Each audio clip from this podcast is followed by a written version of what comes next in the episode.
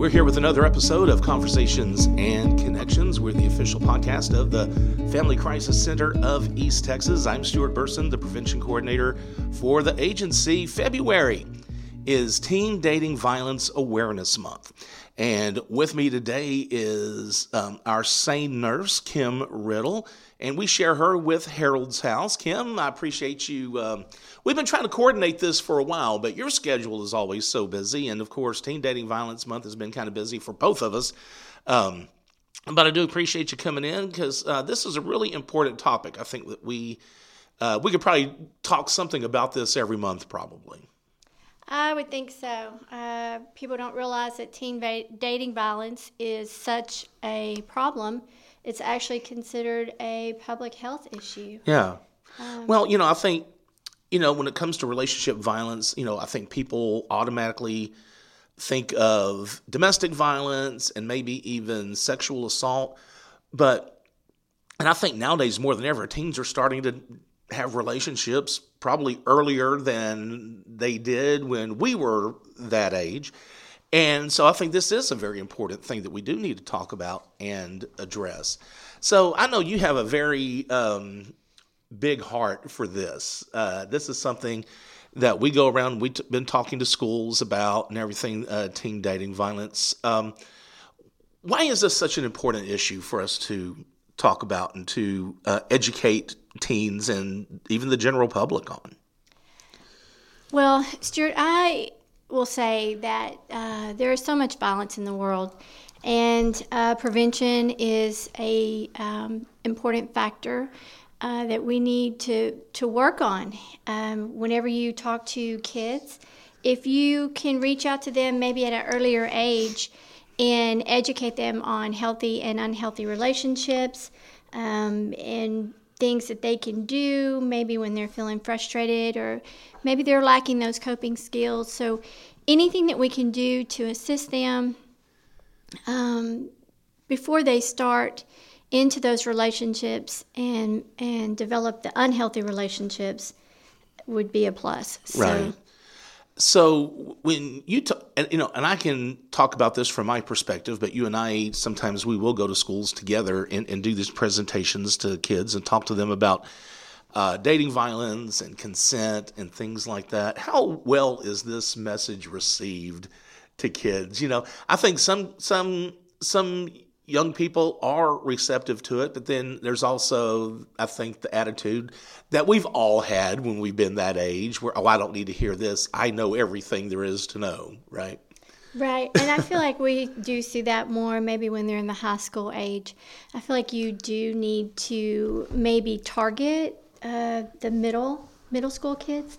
I feel like they may be a little more receptive. They haven't really developed those relationships yet. Um, and as they move into high school, absolutely that peer pressure is so strong. And I feel like that is kind of a barrier um, for them to maybe receive information. Right. Um, they do act differently around their peers. You know, maybe if we had smaller groups. Um, just like when we go to the schools and we're in the classroom, I feel like we get a lot more reception right. at that time. Well, I'm always will all if if given the choice, I will always ask to talk to individual classes instead of like a big school assembly. Because I think then uh, young people are more comfortable about maybe opening up, asking questions, um, and things like that. Or that's my opinion, at least. I, I would agree with that. And, um, you know, what we have to look at is kids are coming from all kinds of backgrounds. Maybe there is domestic violence in their home maybe there is drug use and alcohol abuse, and um, all of these things play a role in how they are going to later be able to develop a healthy relationship. And if they've never seen a healthy relationship, how do they even know what that is? Well, you know, and that's a good point. You know, if that's all they've seen is the way the environment that uh, they're exposed to at home, and if there's not re- healthy relationships at home, they may think that's normal. They may think, well, that's you know, mom and dad or or whoever, well that's the way that their relationship is. So, okay, well that's the way all relationships should be. Absolutely. Probably. Mm-hmm. You know. Which is why just um, educating our youth. What is Yeah. a healthy relationship, right? That's with that partner that that you love and you trust, and they support you. And um, and maybe if they have never seen that, they don't understand what that is. Right. So they don't have anything to really compare it to. Um, and then, you know, their inexperience with uh, romantic relationships, you know, maybe getting frustrated and not having those coping skills um, can lead them to act out in non-productive Yeah. ways. Right, right. Mm-hmm. So, how common is dating violence with that age group? When I say that age group, I'm talking about middle schoolers and, and high schoolers. Do you think it's more common than a lot of people realize? Oh, absolutely. Um, statistics, which we know those can vary, but it states that one in three um, youth Yeah. will experience physical, sexual, um, emotional um, violence Right. in a dating relationship. Sure. So that's a huge number. One in three. So Yeah. every third child. Well, and that's what, and, and I've seen you do this, and, and I've done this too. If I'm talking to a group, uh, you know, might do it differently every time, but I might have them count off one, two, three, one, two, three, or just kind of point, you know, one call out to them. Okay, all of y'all who are number three, according to statistics, you're going to be the ones that are, you know, in a bad relationship in in their um, in their youth, right? Absolutely. And they may not only, maybe they're the victim in that relationship, but they may be the perpetrator in that relationship. Yeah, right. Um, you know, so so you've talked to students in schools as well as I have about this. What's the best way to approach this? Like, how do you how do you how do you educate young people about a healthy relationship? Sometimes I wonder. You know, okay, here's this man, here's this woman, and they're up here at the head of the class, and they're you know talking to us. Is there a way to really get through with these kids that may be um, I don't know if I want to say unconventional, but uh, a unique way of reaching out to youth about this. I think we have to reach kids where they are. Um, I mean, if we just throw out a bunch of big words and we don't engage them in the conversation, Yeah. we're not going to get their attention. Right. Well, that's what I try to do whenever I'm talking to the kids. Instead of just standing up there and talking, and you know, I try to engage them and. You know, sometimes that's that's easier said than done. But you know, I do try to ask them questions and you know, sometimes if we talk about gaslighting, I'll ask them, well, do y'all know what gaslighting is? And, you know, maybe give them ex- an example. Uh, ask them if they know what consent is and give them examples and really try to engage them and get their opinions about things. Because I think if you treat them in a way to where you value what they have to say, that's a great way to get through to the kids. Absolutely, because they have a lot to say, and they're the ones that are actually living in that world. So, um, hearing from them and getting their input helps us to develop better ways of talking to them. Sure. Um, what you know? So we call we you know we have talked about going to the schools, talking to the kids there, and I know now uh, it's it's more common now because of education guidelines and, and things like that in Texas, where where schools have to teach their kids and talk to their students about healthy relationships and trafficking and things like that. But what else can schools do on their end? You know, obviously, I think you and I are both going to say, well, get the people who know about this topic to come in and talk to the kids. But when we're not around, what do you think schools can do to really address this to their students? Schools are a home away from home. This is where kids need to feel safe and valued and part of a healthy community. And I think that educating them and just, um, you know, being aware of children maybe who are struggling and being able to talk to them or assist them is is valuable. Um, they spend a lot of time at school. They probably spend more time at school than they do with their parents at home right, Sure. during the school year. Exactly. So um, they have a huge um, ability to reach out to these kids. And I Yeah. know that uh, teachers make a huge impact, their counselors make a huge impact. Um, and I know just walking down the hallway, you know, they'll say hi to different kids and they know them by name. And I think that's so valuable. Sure.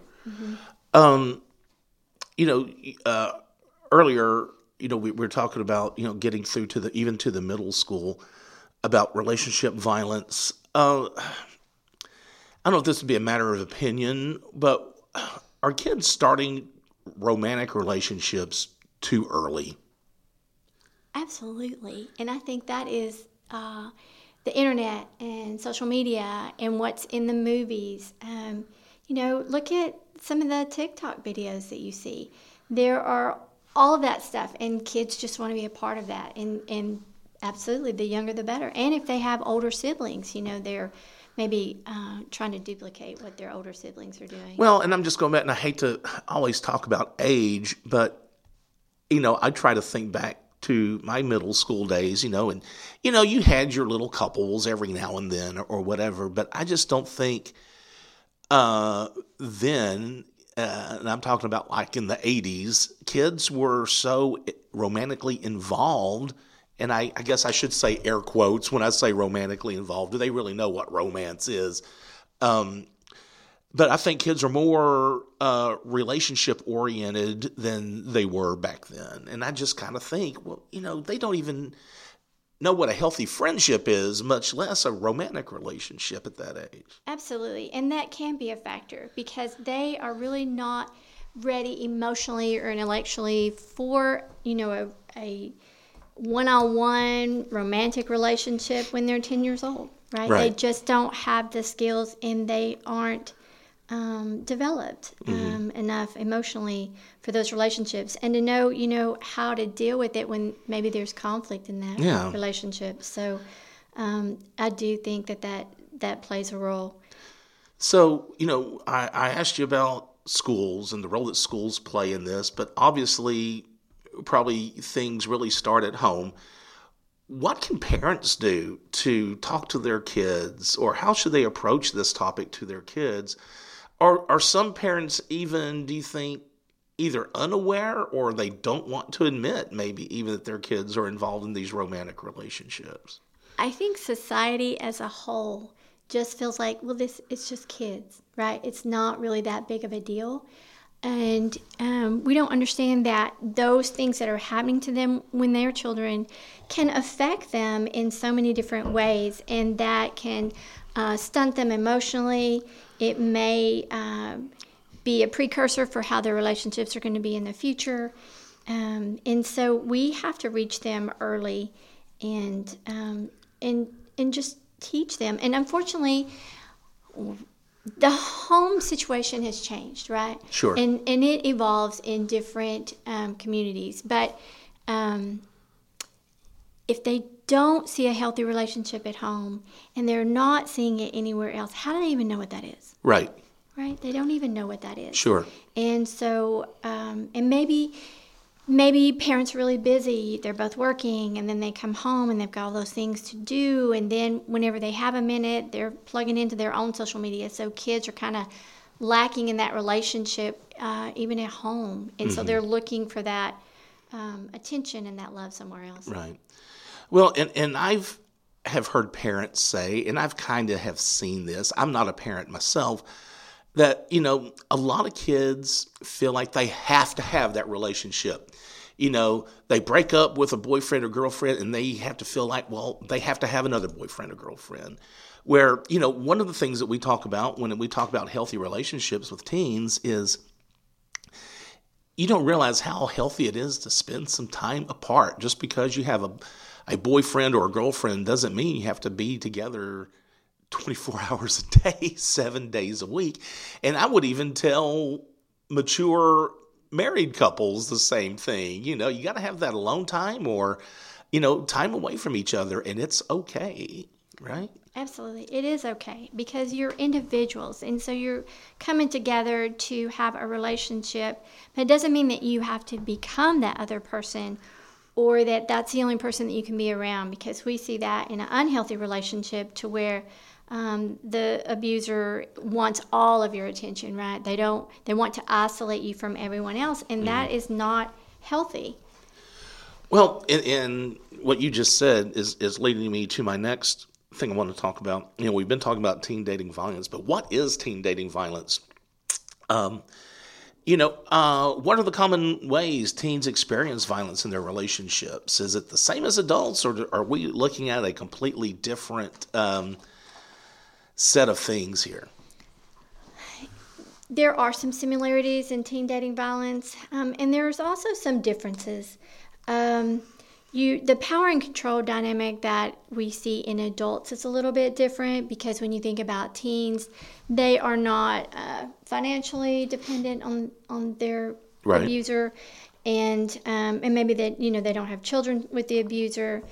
We know that teens do lack experience in navigating romantic relationships. They don't have experience in communicating, and that can lead to frustration and um, and even acting out um, physically. Sure. Um, and they also teens have a huge influence from their peers, and usually those relationships are kind of in the middle, right? You yeah. friends are usually there because they're always in those social groups. So um, for teens, they're either the victim, the perpetrator, or they may be a witness. And um, so those those relationships are kind of played out in the public. Mm-hmm. Um, and and teens may act differently in front of peers, right? Because that peer influence is so um, important to them. Sure.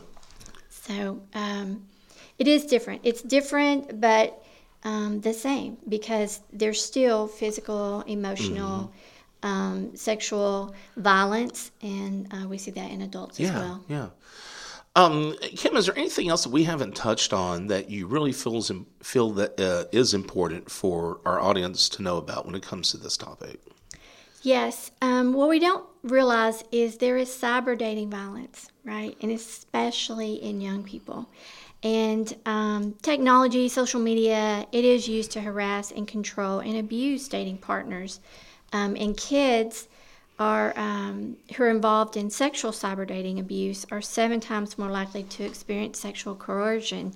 Um, and so it's important for us to realize that social media is just a big factor in not just adults, but um, also in youth. Um, yeah. Also, these things um, lead to anxiety and depression, um, and also suicide in young people, um, just because of relationships. Right. And so it's important for us to really help them. Well, and I think for parents also, and I guess maybe not so much now because you know a lot of parents are are younger than than we are. Uh, you know, but back in the day, the whole uh, the electronic uh, side of relationship violence was not even heard of. I mean, it wasn't even a factor at all. And now with um, smartphones and technology and um, uh, social media, that's just now providing another avenue for abusive relationships to occur. Absolutely. Um, and one other factor, Stuart, um, which when I was just reviewing some of this information, um, did you realize that homicide is the third leading cause of death for youth aged 10 to 24? Wow. Isn't that crazy? Yeah. Um, youth violence can have serious and lasting effects on their physical, mental, and social health. It harms their development. Um, it causes trouble in coping with stress and this affects their ability to be able to connect with other people. Mm-hmm. All right. Well, Kim, I appreciate it. And again, I just kind of, uh, people may be wondering uh, your role here at the Family Crisis Center and at Harold's House because you do uh, work at both agencies. You're a SANE nurse, sexual assault nurse examiner. What does that mean? What is your What is your role?